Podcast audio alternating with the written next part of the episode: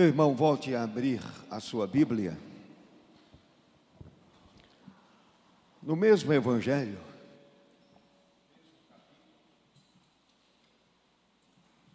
Evangelho segundo escreveu João,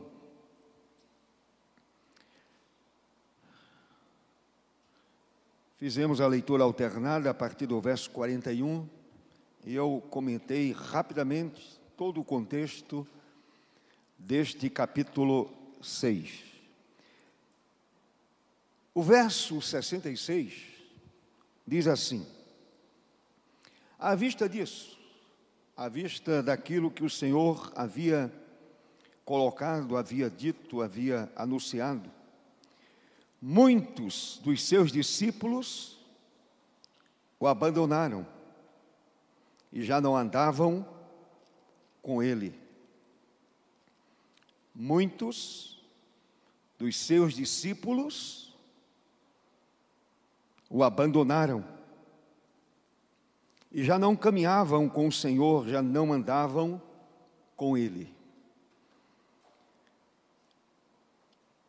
Podem assentar, por favor?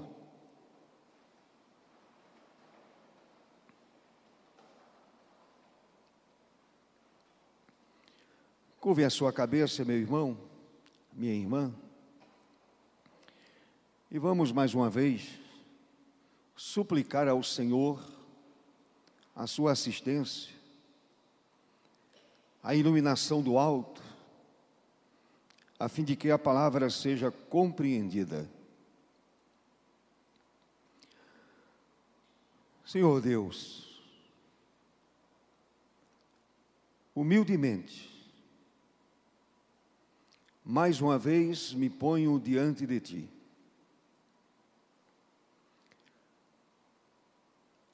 E agora, Senhor, para te suplicar a iluminação do alto, a fim de que a palavra seja compreendida e aplicada primeiramente à minha vida e depois aos demais que a ouvem. Aqueles que estão aqui presencialmente e aqueles que nos acompanham remotamente. O Senhor a todos abençoe. O Senhor abra o entendimento de todos e a palavra seja compreendida e essa palavra traga despertamento. Essa palavra também traga ensinamento para a nossa caminhada. E assim viveremos segundo a vontade soberana do Senhor nosso Deus. Oramos e agradecemos pelos méritos dele, os méritos de Cristo Jesus, nosso Senhor. Amém. Glória a Deus. Meus irmãos, O que eu vou dizer não é nenhuma novidade. Muita gente já tem dito. Porém, nunca é demais repetir. A pandemia tem mostrado uma realidade muito triste. A igreja do Senhor. Temos enfrentado momentos pesarosos e sofrimentos diversos.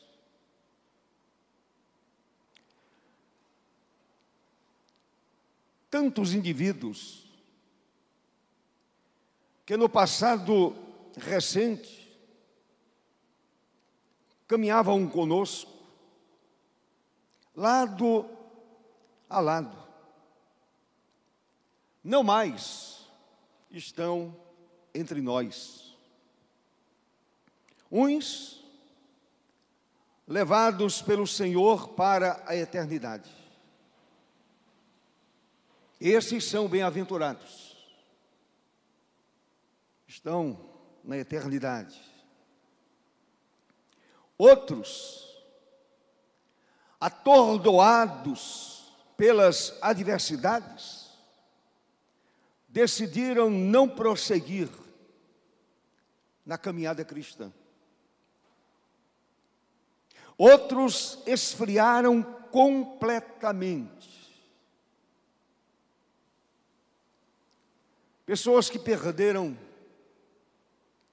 completamente a noção da vida espiritual. Frios, distantes, desanimados, enclausurados em si mesmos, perdendo a beleza da vida cristã, a alegria da vida cristã.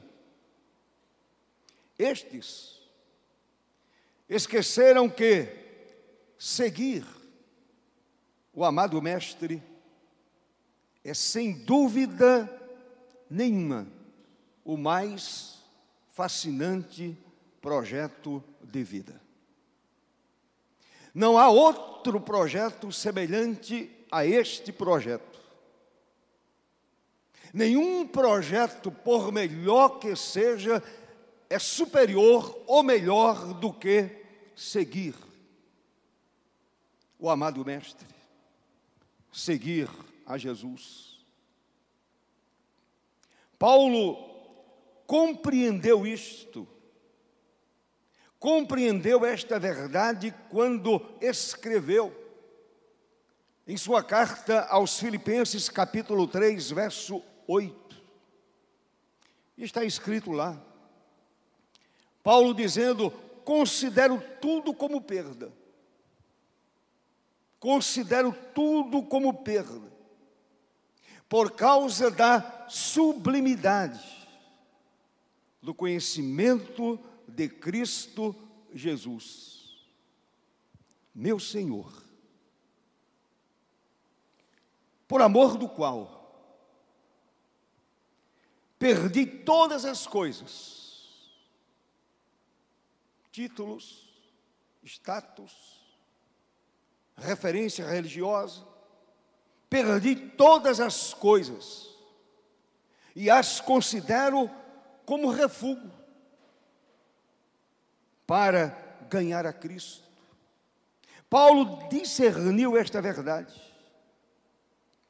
Meus amados, verdadeiramente, amar e seguir o Filho de Deus é o projeto mais importante da existência humana. É o projeto mais importante mais importante da vida humana. Porém, no texto que lemos, e aí você volta a sua atenção e volta seus olhos para o capítulo 6 de João. No texto que lemos, a referência a um fenômeno estranho que está ocorrendo hoje. Muitos abandonaram a Jesus. E é interessante que hoje algumas pessoas colocam da seguinte forma: eu deixei de ser uma pessoa religiosa. Deixar qualquer religião não significa muita coisa. Agora, deixar de ter comunhão com o Senhor e intimidade com o Senhor significa perder o melhor. Significa perder o mais importante. Muitos abandonaram a Jesus, perderam aquilo que havia de mais singular. Abandonaram a Jesus. Diz exatamente o verso 66, 66. Meus irmãos, com toda certeza, o sermão pregado pelo Senhor Jesus, e nós fizemos referência a este sermão no início, antes da leitura devocional. Este sermão narrado por João, ao longo do capítulo 6, foi incisivo. O Senhor Jesus foi muito incisivo, ele foi muito pontual. O sermão pregado pelo Senhor Jesus foi impopular.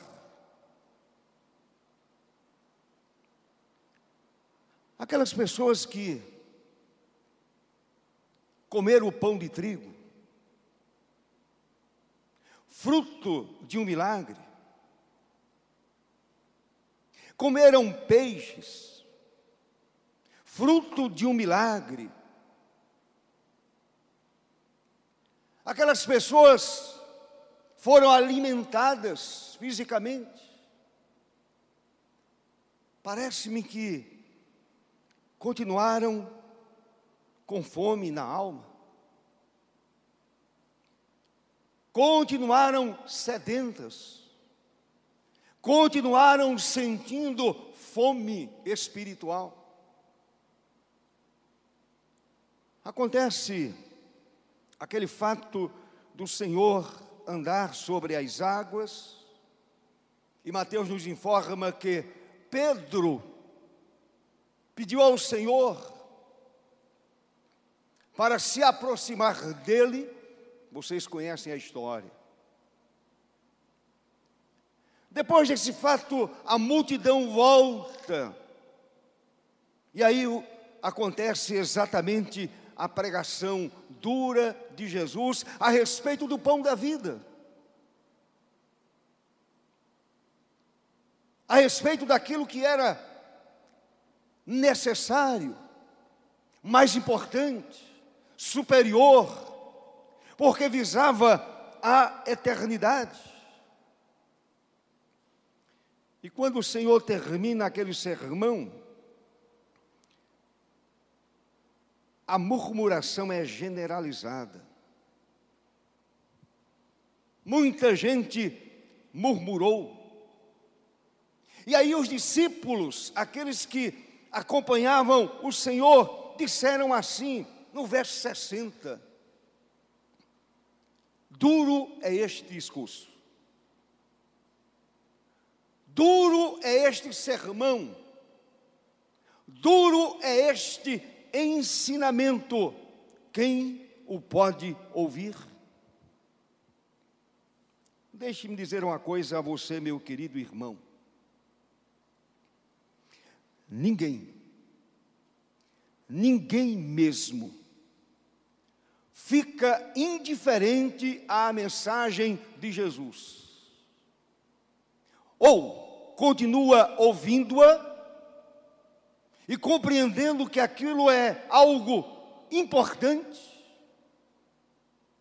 muito importante, algo superior, ou toma a decisão de deixar de ouvi-la.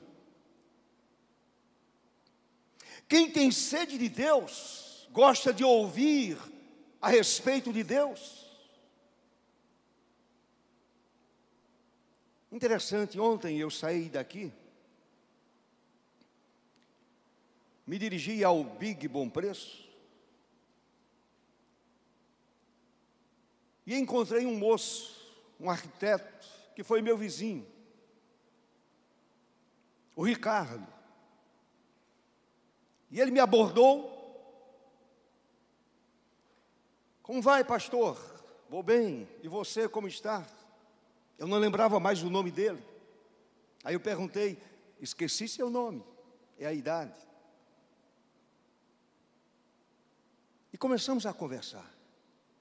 E aquele moço disse: Pastor, eu estou ouvindo a palavra.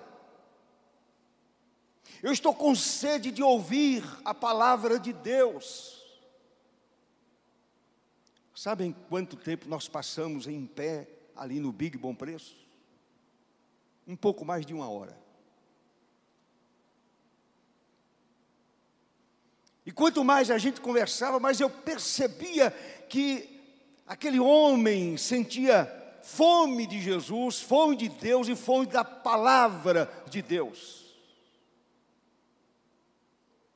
e me fez diversas perguntas. E, na medida do possível, tentei responder a todas. E ele me perguntou, pastor, o senhor poderia me orientar a respeito de um livro que fale sobre Jesus? Eu quero crescer conhecendo a Jesus, crescimento espiritual. Que fale sobre somente a vida de Jesus. Na hora eu não lembrei, mas eu disse a ele: Olha, eu vou indicar para você um site. Monergismo. Entre nesse site. Porque ele disse, pastor, uma das perguntas dele, eu não consigo compreender a dimensão da fé. E falamos um pouquinho sobre fé. E eu disse, Ricardo, a mais perfeita definição de fé está lá em Hebreus capítulo 11, verso 1. É a mais perfeita definição de fé. E ele falou sobre a ressurreição de Jesus. E falamos um pouquinho sobre a cruz, sobre a ressurreição, o significado da cruz e o significado da ressurreição para o cristianismo. Então, meus amados, aquele moço não ficou indiferente. Quando ouviu a palavra, ele continuou desejando ouvir a palavra de Deus. E me disse que faria qualquer dia desse um, uma visita aqui à nossa igreja. Mas voltando, irmãos, o resultado da palavra dura pregada pelo Senhor foi a evasão de discípulos, a debandada de discípulos o abandono de discípulos.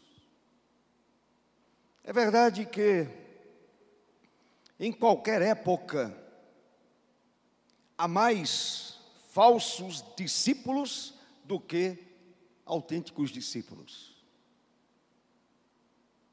Na caminhada da história da igreja sempre foi assim. Quantas pessoas eu já batizei, Pessoas que se tornaram membros da igreja, não por imposição, porque quiseram. E depois de uma caminhada, e até tiveram cargos na igreja, e até foram oficiais da igreja, e hoje estão completamente afastados e longe do Senhor. Eu lembro de uma palavra de um ex-diácono. Batizei, foi eleito, ordenado diácono da igreja. E um dia encontrei com ele, depois de muito tempo, encontrei com ele. Não faltou ligação, não faltou uma visita. E eu perguntei para ele o seguinte: Você não sente falta de Jesus? Você não sente falta da comunhão dos santos? Você não sente falta da igreja? E ele disse, pastor, você é muito sincero ao Senhor. Eu não sinto a mínima falta da igreja nem de Jesus. Um falso discípulo. Como disse o Senhor Jesus no verso 64, basta você olhar para o verso 64. O Senhor disse: há descrentes entre vós. Há pessoas insinceras entre vós. Quantos descrentes, meus amados, se tornam membros da igreja visível? Porém, o nome não está escrito no livro da vida. Quantos falsos discípulos, pessoas que confessam com a boca, porém o coração está muito longe do Senhor, não são pessoas convertidas, nunca nasceram de novo. E algumas são apenas criadoras de problemas. Essa é a grande verdade, meus queridos irmãos. De modo que o fenômeno continua acontecendo nas fileiras da igreja. Esse fenômeno continua acontecendo nas fileiras da igreja. Muitos abandonaram a Jesus, evasão de discípulos. Ou não discípulos, apenas ouvintes. Mas, por qual motivo os homens tomam tal atitude? É claro que eu não vou esgotar o tema. Há muitos e muitos e muitos motivos pelos quais as pessoas abandonam o convívio com a comunidade, perdem a comunhão e o pior, ficam ausentes de Deus. Eu vou apresentar apenas quatro. Meu tempo é limitado. Primeiro, alguns em busca de prazeres. Essa é a grande verdade. Eu já ouvi crente dizer assim: olha, depois que eu saí da igreja, eu agora entendo o que é gozar a vida, o que é sentir o verdadeiro prazer. E eu sempre dizia: eu vim de lá. Aquilo não é prazer nenhum, é desprazer, e significa também morte espiritual. Significa tristeza profunda mais adiante, lamento profundo mais adiante, dor aguda mais adiante. Mas alguns abandonam o Senhor, abandonam o Mestre em busca de prazeres. Esquece esses desertores que Jesus é a fonte da verdadeira alegria. Ele é a fonte da verdadeira alegria. Alegrai-vos no Senhor. Outra vez vos digo: alegrai-vos no Senhor. Escreveu Paulo na carta aos Filipenses. Neemias, a alegria do Senhor é a nossa força. Verdadeira alegria vem do céu. Verdadeiro gozo emana do trono. Desce do céu e encontra a nossa vida, encontra a nossa alma sedenta, encontra a nossa alma tão triste. No Salmo 16, Davi encontrou essa fonte de verdadeiro prazer, de verdadeira alegria. Davi escreveu: Tu me farás ver os caminhos da vida, da verdadeira vida. Na tua presença há plenitude de alegria na tua destra delícias perpetuamente, louvado seja para sempre o nome soberano do Senhor nosso Deus. Delícia perpétua. Delícia que não termina por conta dos problemas da existência. Delícia que ultrapassa os umbrais desta vida e penetra a eternidade. No Salmo 43, o salmista diz: Então, irei ao altar de Deus, irei à presença de Deus, de Deus que é a minha alegria. Meu querido irmão, alegria real, a gente só encontra em Cristo Jesus, o amado Filho de Deus prazer do mundo é efêmero, é passageiro, é mentiroso, é vazio. Agora, o prazer que a gente encontra em Deus, este sim é verdadeiro prazer, porque nos leva a compreender que na eternidade teremos um prazer perfeito. Aqui nós ainda, vez por outra, estamos vacilando. Mesmo entendendo que em Cristo encontramos verdadeira alegria, vez por outra, permitimos que as circunstâncias da vida, as circunstâncias da existência, as, as circunstâncias da vida, elas venham nos entristecer. Segunda verdade, Outros, pela ambição das riquezas. E é verdade. Eu podia contar diversas histórias de pessoas que depois que ficaram ricas, não milionárias, ricas, compreenderam que não poderiam mais continuar servindo a igreja do Senhor. Eu conheço algumas histórias, acompanhei algumas histórias ambição das riquezas. Porém, meus irmãos, nele, na pessoa de Jesus, na pessoa do Filho de Deus, obtemos os tesouros da graça divina, louvado seja Deus, obtemos o verdadeiro tesouro. A Bíblia diz que o temor do Senhor é o nosso tesouro maior. É o temor de Deus, é a nossa riqueza maior, é o nosso tesouro maior. No livro de Isaías está escrito lá no capítulo 33, verso 6.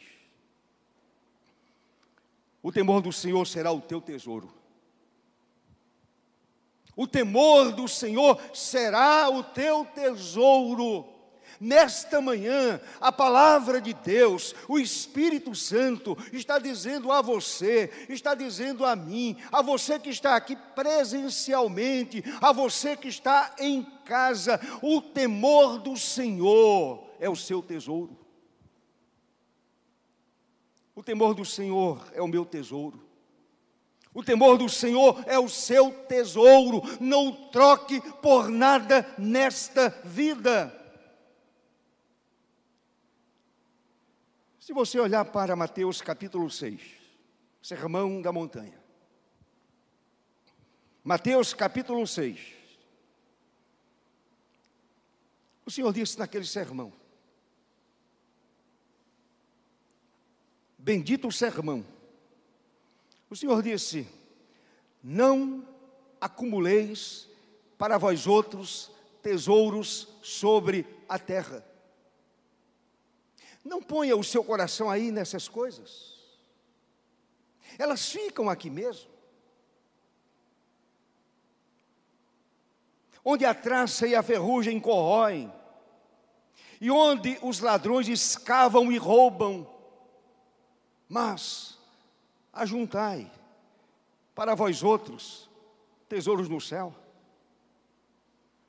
onde a traça nem ferrugem corrói, e onde ladrões não escavam, nem roubam, porque onde está o teu tesouro, aí estará também o teu coração. Daí a recomendação bíblica: se as vossas riquezas prosperam, não ponhais nelas o coração, o seu coração precisa estar firmado na pessoa bendita de Jesus e não nos tesouros aqui da terra.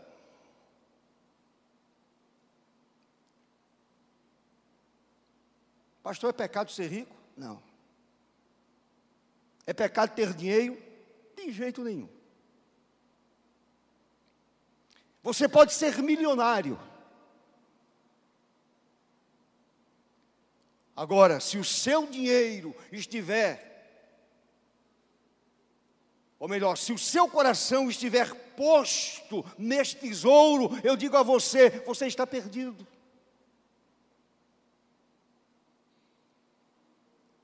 Não é pecado o dinheiro. O pecado em si mesmo não é perverso, não é mal é aquilo que nós fazemos do dinheiro.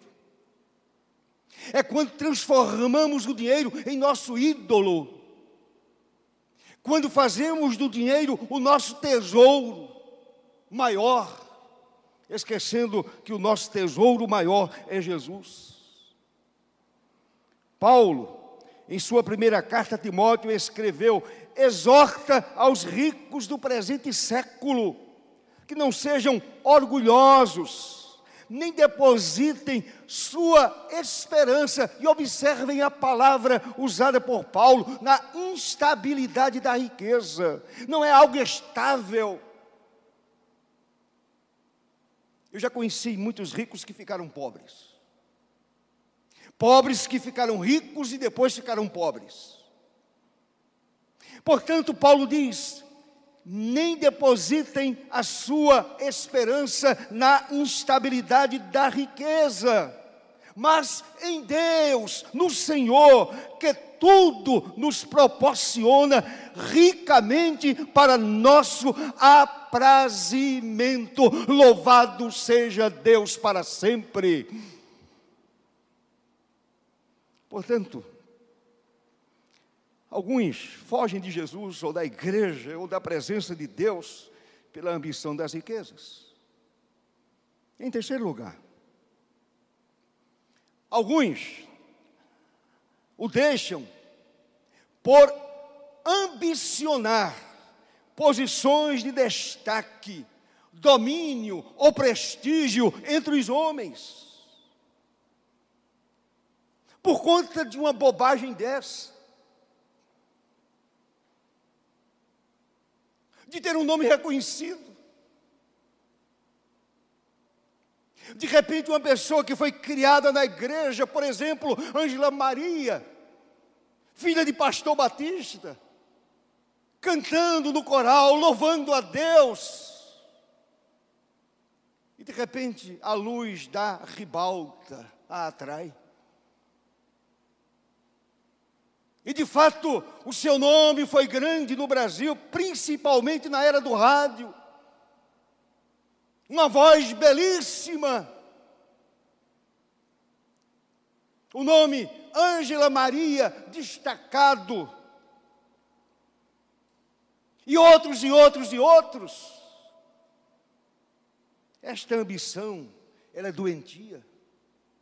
Ela faz mal à alma esse destaque não leva a lugar nenhum, não conduz à vida eterna.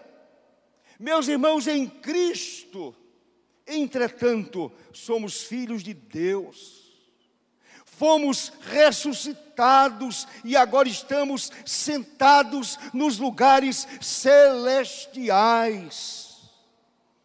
É o que afirma Paulo na carta aos Efésios, capítulo 1 verso 3, e ainda no capítulo 2, verso 6, escreveu Paulo: Bendito o Deus e Pai de nosso Senhor Jesus Cristo, que nos tem abençoado Observem bem, com toda sorte de bênção espiritual nas regiões celestiais, é isto que importa, é a bênção que emana do trono, é a bênção que vem do céu, é a bênção que enriquece a alma. É isto que importa nas regiões celestiais em Cristo. E juntamente com Ele, nos ressuscitou e nos fez assentar nos lugares celestiais em Cristo Jesus. Louvado seja Deus. Aí eu pergunto: existe privilégio maior do que este privilégio? Existe honra maior do que esta? Você e eu estarmos assentados nos lugares celestiais em Cristo Jesus.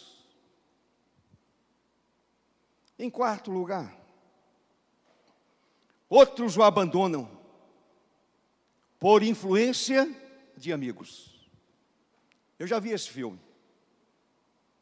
Por influência de amigos. Amigos não, inimigos.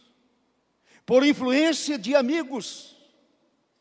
Essas pessoas esquecem que Cristo é o melhor amigo. É Ele, Jesus, o melhor amigo, o companheiro de todas as horas, o qual jamais nos decepciona, e é um amigo sempre presente é um amigo todo-poderoso, é o amigo Jesus. No momento mais crítico de sua vida, esse amigo estará ao seu lado. No momento derradeiro de sua vida, ele estará ali ao seu lado. Quando você fechar os olhos sobre a face da terra, você estará contemplando o amigo verdadeiro, o amigo real, o amigo fiel, o amigo Jesus. Jesus é o amigo infinitamente superior ao amigo mencionado por Salomão em Provérbios 17, 7. 17, 7. Ou 17, 17, se não estou enganado.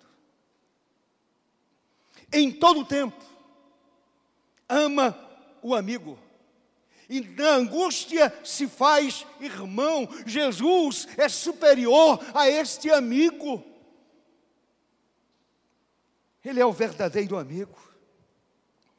Ele é o amigo que deu sua vida por nós. Um amigo seu daria sua vida por você? Tomaria o seu lugar diante da morte? O amigo transferiria para si a sua enfermidade? Principalmente a enfermidade da alma? Não. Mas o Senhor Jesus é o amigo que deu sua vida por nós. Se você olhar para João 15, um capítulo, capítulo 15 de João, Evangelho de João, o Senhor diz no verso 13: ninguém tem, ninguém tem maior amor do que este. Ninguém de dar alguém a própria vida em favor dos seus amigos. Ele está chamando a mim de amigo, está chamando a você de amigo. Nós somos, pela graça do Senhor, amigos dele. Aleluia! Glória a Deus, amigo de Jesus, amigo do Filho de Deus. Meu querido irmão, é bem-aventurado. O coração que abriga esse amigo que nunca nos vira as costas. Bem-aventurado o coração, bem-aventurado a vida, bem-aventurada a alma que abriga esse amigo que nunca nos vira as costas. Li um pensamento que diz assim: o melhor pregador é o coração. O melhor professor é o tempo. O melhor livro é o mundo. O melhor amigo é Deus. O melhor amigo é Jesus. O melhor amigo é aquele que se deu por nós. O melhor amigo é aquele que foi pregado numa cruz por amor a nós, pecadores. Este sim é o verdadeiro amigo. E eu quero partir para a conclusão. Aqueles falsos discípulos só tinham os olhos para os pães e para os peixes. Por isto, abandonaram repentinamente ao Senhor Jesus. Porém, esqueceram que os milagres não podiam segurar suas almas. Eu já vi gente curada de câncer, pelo poder do Senhor, e depois essas pessoas abandonaram a Jesus. Eu vi pessoas possessas sendo libertadas pela autoridade do nome de Jesus e depois voltaram para a lama.